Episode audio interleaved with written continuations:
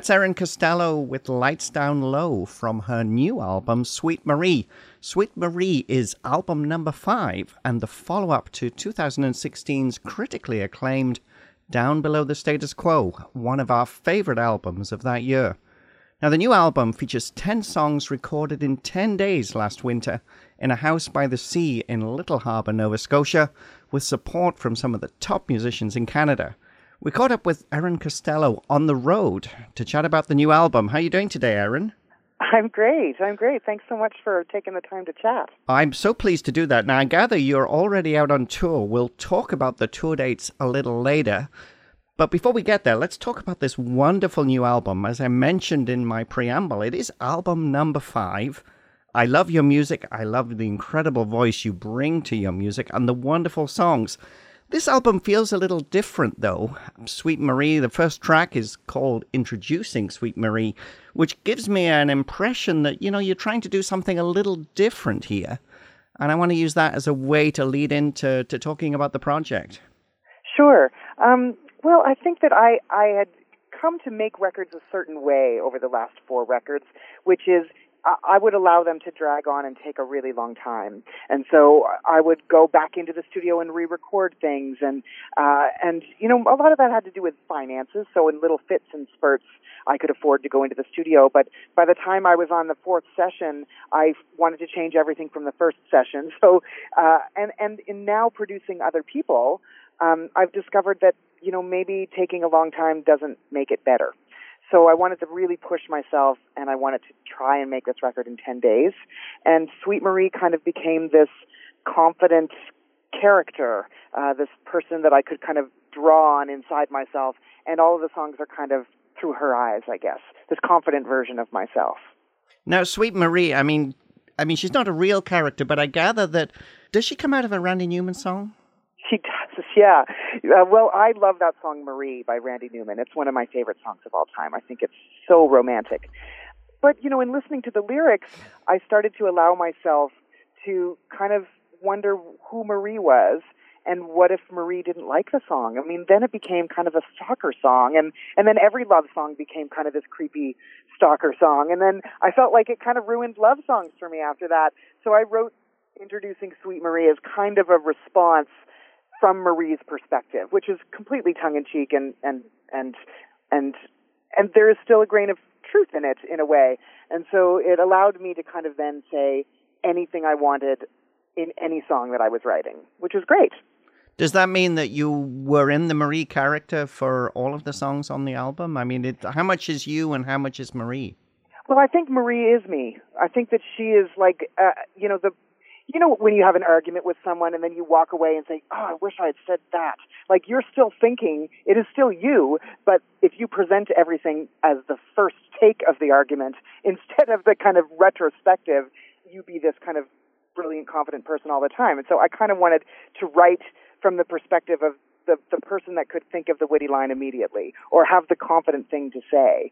Uh, and so I was really, really thorough in the writing of the album. So I wanted it to be really uh, confident, and and also I wanted it to feel like feel like I wouldn't I wouldn't want to change a single line if that made sense.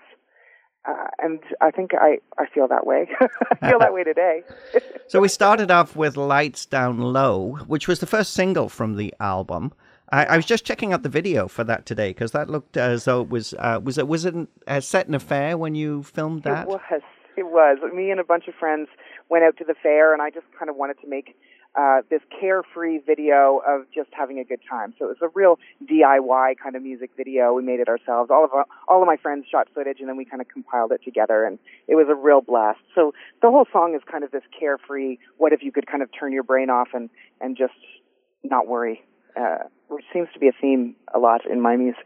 do, do you think that was quite an empowering song? I mean, it's I, I kind of regard it as like the first full song on the album because you Yeah. know the uh, introducing Sweet Marie is, is very much just an introduction to the album, and th- this one comes Yeah. in. It it feels very empowering. Thank you. Thanks. I felt really empowered when I wrote the song. Like I, there's there's been a few times where I've written something and gone, I think that's a really good song, and I felt that way about this one. So I'm so glad you chose it to, to play because I, I love it and I love singing it. Now, one of the things that's interesting about the album is is the way that you have this ability to create these almost timeless songs. You know, over the years, you have been compared to icons like Carole King, Nina Simone. You know, it's interesting. Randy Newman's in there because Randy Newman. There is actually a Randy Newman song on the album, which we'll talk about a little later. But I just wonder about the songwriting process that brings these together. I mean, when you write a song, do you really try and get in the zone? with where you want to take it or and you know is it is it as calculated as that or is it just suddenly something comes to you I think it's more I, I make a decision to write something and then I I wish that it was more romantic, like that there was this bolt of lightning that just struck and it was like, I'm gonna write this type of a song today. Uh, but it's more deciding that I'm going to write today and then I sit down and slog through it. Oftentimes it starts at the piano with a melodic line or a harmonic chord progression or something, and then lyrics kind of come later. With this record, it happened in in different you know fits and spurts where lyrics I would sit down with lyrical ideas first, and then I wrote some songs on guitar, which I'm not a fantastic guitar player, but I kind of wanted to try and do something different, and so a few songs on the album are, are written on guitar as well. and when you're putting the songs together are you thinking about the people you want to bring into the the studio with you we're, we're going to talk about that in a few moments but Oh, I'm, sure. i just wonder if, how much you know when you write it i do get this impression that you're sitting there thinking oh yeah i could get someone so and so to play on this and wouldn't that be very cool if if they join Well, me I think that what happens is I write a bunch of songs, and then I think, who do I want? Who, which songs would be best represented by these people? Who do I want to play with really badly, and who do I want to have this kind of recording experience with? And then which songs would work together with those people, and which songs work together as a collection? So there's ten songs on this record, but there's probably 25 that I wrote, and and some of them just didn't end up on the record based on who I was playing them with, or maybe they didn't fit together, or or I didn't feel like they were good enough, you know. So it's it's kind of a combination of all those things, I guess. So when you when you got together in Little Harbour to record, did you just record the ten then, or did you record more than the ten? No, we recorded just the ten, Yeah. and and really it was only going to be a seven song album. It was going to be an EP because we had three days of rehearsal. So really, the ten days it was really seven days that we made an album in, and so it just ended up being you know, I've had a few more songs that I wanted to, to record, and Randy, that Randy Newman cover felt like a really nice way to end the album since the album starts with kind of, in a way, a criticism of him. And I love him so much. He's one of my favorite songwriters. So tell us a little bit about the people that, that came together. I mean, you it, it's a wonderful story. This, you know, going to, you know, this house in Nova Scotia. Obviously, I mean, I'm assuming somewhere that everybody could stay during the recording process. Yes, um, yes, everyone stayed right in the house. It was beautiful and amazing. Now, I know there is a film as well, which I think CBC has, and I think it's been shown in the Maritimes. It'll be across Canada later in the fall. Is that right? And that was filmed by Amelia Curran. That's right. Yeah, my good friend Amelia has been making documentary films. I mean, she's a wonderful, incredible Juno-winning songwriter, and now, of course, decides that she wants to conquer another conquer another art form, and she does it brilliantly. So, tell us about the people on the album, then. Uh, Glenn Milchem plays drums. He plays drums for Blue Rodeo. Uh, Anna Ruddick plays bass, and she's played bass for Randy Bachman and Bry Webb and Ladies of the Canyon, and I mean the list goes on and on. For her, um, an organ player named Leith Fleming Smith, and he plays with uh, Matt Mays and Hawksley Workman, uh, and then of course Clive uh, McNutt, uh, my partner, boyfriend, husband person, uh, play plays guitar brilliantly on the album. Yeah, I always wonder when, how much input does Clive get when you're pulling these songs together? Does he is oh, he in Clive a pri- has, privileged position? Tons of input, but I don't know how much I listen to. like any relationship, you know, you give your opinion, but but ultimately he he does really respect that it's it's the album that we're making is my album. So you know, in our in our musical life, he's very very supportive. I mean, he's supportive in all aspects of our life, but it's it, it is a challenge, you know, when you're in a relationship with someone who is, you know, very clearly the driver of the car, and then he's the passenger, uh, and then you have to allow for those things to switch when you're off the road. He calls it the moratorium. Like when we come off the road, there's a moratorium on me asking him to take the garbage out it, it, sounds like you have fun, and you know, obviously, listening to the, the final results, it's quite clear that that things really, really do work. Now, you also have strings and um, some horns on this as well. You've got yeah. the Blue Engine String Quartet. I think they were on the last album as well, weren't they? They were. They were absolutely. I've worked with them on a number of occasions, and and they're really great. And we've got a rapport now. So the way in which that I, I the way in which I write it's easy for me to have a dialogue with them uh, in the recording studio. So, and I, I love their playing; they're fantastic. Uh, and then uh, Andrew McKelvey and Andrew Jackson both played um, uh, horns. So Andrew McKelvey played saxophone and Andrew Jackson trombone, uh, and they're great. They both play with Lido Pimienta and um, Jerry Granelli is a great jazz player out here. They're phenomenal musicians, and we're on the last record too. And then background singers are singers that I've worked with for a really long time. Cuento is a fantastic songwriter herself, as is Leanne Hoffman. They're both really great. So I got to, to work with them again, and they're amazing. So you mentioned it was actually 10 songs in seven days. Did you actually find it went really quite quickly once you'd had a chance to, to spend time rehearsing together? Yeah, I mean, I think that the right musicians in the right environment – and it really sounds like a bunch of musicians playing together and having fun and it it it was the least stressful recording process I've ever had. I think I might be hooked on doing it this way because it we would just get up in the morning, have breakfast together, make music for a few hours, then kind of chill out and you know go our separate ways and have a nap or whatever. I would continue writing often or editing, uh, and then we come back and record again in the afternoon and then again in the evening, and it just flew by. I imagine as well when you, you know, with the production you're doing with other people now, that must be a process that they have to go through pretty much every time, isn't it? That, you know, you have time in the studio with the producer and you're probably, you know, going to have to make sure you make best use of it. Well, there is this feeling when you go into a traditional recording studio that that time is money, you know, and and that can feel stressful, especially if you want to experiment or you want to try different things or you want to try different versions of arrangements, it can feel like the clock is ticking down.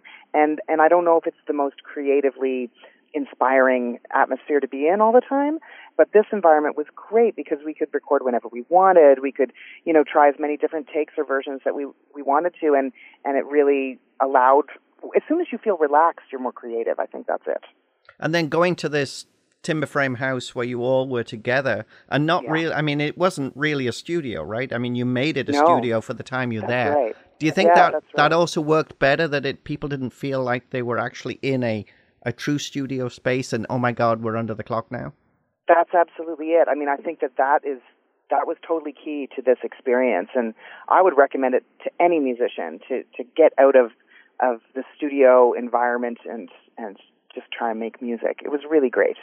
I'd like to play another track from the album, and I've selected All in Your Head, but I, I've got to be completely honest here. I could have picked any of the tracks to play. This one is an interesting one because I think it's another one that delves into the dilemma behind decision making. You know, can you talk a little bit about this song? It's one of those songs where, you know, Clive and I were talking about this where you listen to a certain song and you bring something to it yourself. I think it could be, you know, you could listen to it and, and apply your own backstory. It could be a very political song if you wanted it to be, but it's kind of in a way like that that uh, song Mandy, where it's about a dog. This particular song is my my song about aliens. it's, it's after listening or waking up in the middle of the night during the recording process and seeing this kind of green glow out the sky, and waking up the next morning thinking, "What did I see? What did I see there? Was that was that what I thought it was?" And the whole song is about a, a fictitious alien encounter. You know, I, I do love talking to you because I have always have this idea of what a song's about. Then I talk to you and say, no, it's actually about aliens. But the, I wonder if I should just not tell people, but I think it's funny. Well, you know, I think the neat thing though is from a listener's point of view, and I think this is probably why you create music that can, you know, can go back and, you know, there's a, a certain amount of homage to, you know, we mentioned Carole King, Nina Simone, some of the great singer songwriters from the 70s and everything. And, and in certain ways, you can see that this album does have a bit of that, but it also has this timeless quality as well. But I, I think that because we can all find our own meaning in a song, you know, certainly when I was listening to this one, I really felt that this is a song that, you know, that I could really connect with because of this idea that, you know, when we're exploring our own feelings on certain issues, uh, it Yeah. really makes it very open for people. Yeah, I mean, and I- and I think that when I'm writing lyrics, I'm not necessarily thinking of being particularly vague, but we have if you have a real connection to something, and I hope that people do, then you kind of put your own life experience onto those lyrics, and as a result, you make it your own. So, you know, as soon as a song kind of goes out into the world, it doesn't belong to me anymore, which is so cool. And I love that that you had a completely different idea of what it was about. That's great. Let's play that song just now. This is Erin Costello with All in Your Head from her fabulous new album, Sweet Marie, and you're listening to Folk Roots Radio with Jan Hall.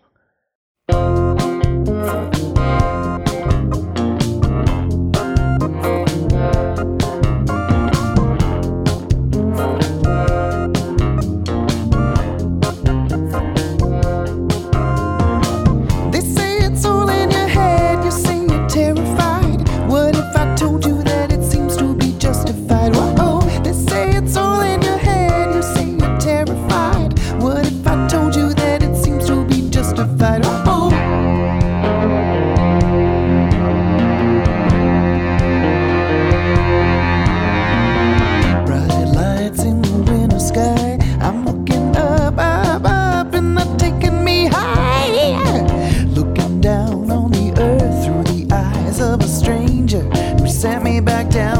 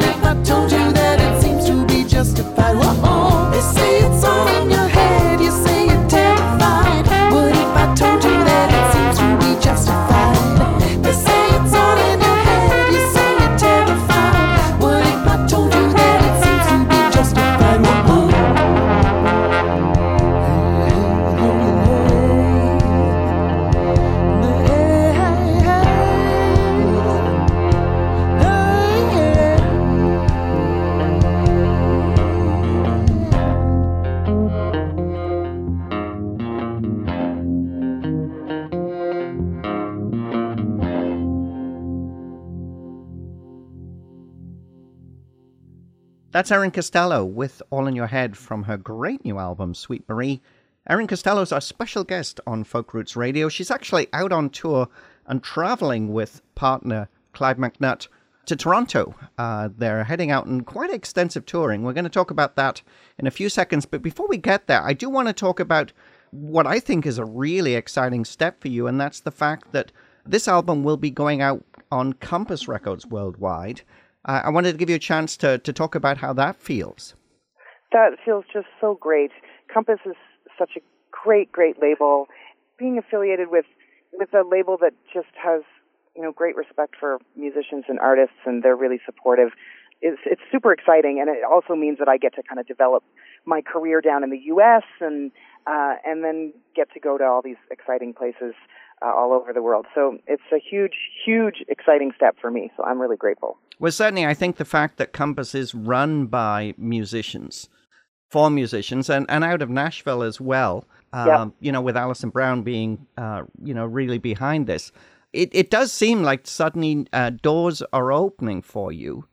Yeah, and and you know during this the reco- recording of this album, I had in my mind that this might be my last record, and for a number of reasons. But you know, making music in this day and age is not always financially lucrative. Even if you sell a lot of records, it doesn't necessarily mean you're making any money. So that was challenging, but also kind of the emotional challenge of putting yourself out there constantly and and I thought, well, maybe I'll just continue to produce records, but this will be my last one. And then during the process of making the record, I signed this Compass record deal and had this amazing experience with these musicians that I get to now travel all over the place playing with. It it made me just want to make more music. So I think people will be stuck with some more Erin Costello records in the future. It's so good to hear that because when I was reading the publicity material that came out, and then there was this sort of there was this note in there saying about you know the changes in the music industry that I know everybody is struggling with, Yeah. trying to understand you know how much music you should be producing on you know Yeah. as a recording on a disc or an LP. Uh, Oh, you know, there's so versus streaming, it decisions, is yeah. very confusing. It's great to to feel that you've been able to to work through that. I'm also excited by the fact that you. It sounds like you might be able to to tour more with the band this time around. Is that right? Yeah, I mean, all of the shows in Canada, the majority of shows in Canada are with a band, and then several of them in the U.S. are, are with a band as well. And then when we head over to Europe, it'll most likely be just Clive and I for the majority of the shows, but there might be an occasional show that we're able to kind of pull together a band for uh, over there. Uh, so it, it's really great. It's I'm so thankful that these amazing musicians actually want to play with me. That's really like such a um a compliment. Well, you have a lot of touring coming up. You're starting off in Canada. I know you've got dates in Toronto, Ottawa, Hamilton. I'm excited at the the fact that you were mentioning that you, you're going to be heading into the states, and I know you did uh, a bit down there last year. Um, Yes. I think a lot of that was off with the fact that you were showcasing down in the states as well. Is that really the way to break the states open? it it's it was worked for me, but I would say, you know, for musicians, the best connection that you can make is with other musicians. And uh and for me I made a connection with a musician down there, Shannon McNally, and then uh, Mike Farris, who is also on this label Compass. And I think Mike uh, well, Mike and I played a, a festival in Canada in Bear Creek Folk Festival, and we just had a great connection. And I think that that really helped kind of solidify this deal with Compass because he's a Compass artist, and then turned the head of Allison and Gary, who are, are the heads of the label, and things just kind of happen in the weird, a, a weird unfolding that you can't predict or try and kind of ma- manufacture. You know, so just make connections with other musicians. I think is the best way to do it. Well, looking at your tour schedule, which pretty much, as I mentioned, you've got Eastern Canada in there, you've got the States in there, a Western Canadian swing, and then into Europe. You're pretty Yeah. much on tour for certainly, it looks like. Well, I, I don't know how to disappoint you, but it, it's certainly the first half of 2019. I think you will be out touring this album. Yep. It must be really exciting to have that much support behind you. it feels it feels so exciting. It's my version of job security, but it also feels very exciting that I get to go and play this music for people, and there'll be audiences there, and that's such a nice feeling when you finish a record that there's an opportunity to share it with people because that's kind of the reason that you do it is to hope that it will it will like be heard.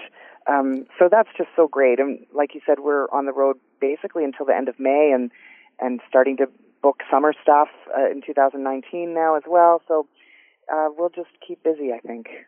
And what about on the production side of things? Um, you have time to, to get back in the studio and work with other people, or are you going to leave that Yeah, until you get There's back? there's some uh, plans for a few people. I'm finishing up a record with uh, one of the background singers that I mentioned, Leanne Hoffman.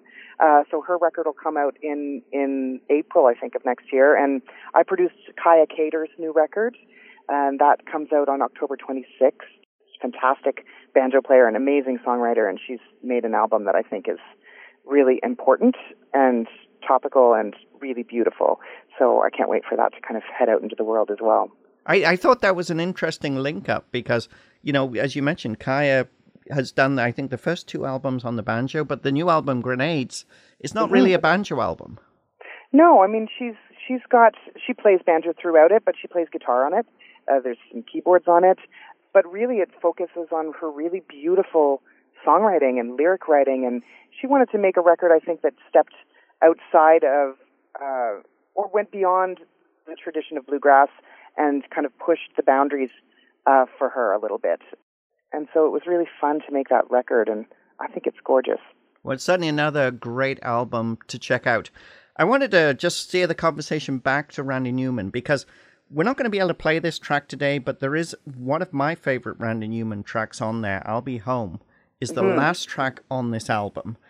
And, you know, when I was listening to it, I thinking, you know, is there ever likely to be an Erin Costello uh, plays Randy Newman album? I always kind of wonder because Oh, I would love that. you take this to a different place, and I did wonder whether that was ever something you'd thought about, or you know, maybe I know you you have. Um, I think you've covered Carole King before. Yeah. Uh, yeah. Whether you had interest in doing something a little different like that. Well, I did a, a show a, a few years ago with a folk singer named Jenna Barry. I don't know if you've heard her stuff, but she's phenomenal from out east. And um, a, a woman who goes by Cactus Flower. Her name's Jess Lewis. And the three of us did uh, Randy Newman tribute show, and we sang back up and has kind of three part three part harmonies on a bunch of his songs, which is so much fun. And it just made me want to record those songs and um, you never know. Maybe we'll kind of get together as a trio and, and make a tribute record. That would be really fun. I certainly would vote for that. I'm definitely Okay, would, definitely would be. I definitely would be interested in that. It's Great. been great as usual to talk to you. I'm sure this album is going to do very well. I'm obviously uh, very excited to see where it goes with the the Compass Records hookup. Uh, if people want to learn more about your music, how can they do that? Uh, they can go to my website, erincostello.com, just one L in my last name, or the usual Facebook, Twitter, Instagram. I have all of those those things as well. So we only have one thing left to do, and that's pick the final song to play. I'd like to play "My Love," uh, which Oh, is another great. one of the featured tracks on the album. Tell us about that song. You know, after kind of going through this period of of thinking every love song was a stalker song, I really wanted to try and write a, a love song that didn't feel possessive, that felt celebratory, and and it's really difficult to write a love song and not feel like it's saccharine or just cheesy or too sweet. And so I felt really joyful when I would play this chorus. The chorus was the first thing I wrote, which is just my love, my love, my love for free. Everybody's singing my love for free. And I just would sing it over and over again and, and then ended up writing it, of course, about Clive, which I don't think I'd ever written a love song for him. I'd always kind of written about the idea of love or fictitious kind of love or I don't know. I think it was my worry of being too vulnerable, but this song is is for him and for everybody who's in love. That's lovely, and he's in the car with you as well. I think that's such a nice He thing is. to nice thing to say. Erin Costello, as always, it's a great pleasure to talk to you. This is So Erin. wonderful to talk to you. This is Erin Costello with My Love from her new album, Sweet Marie. It is a fantastic album.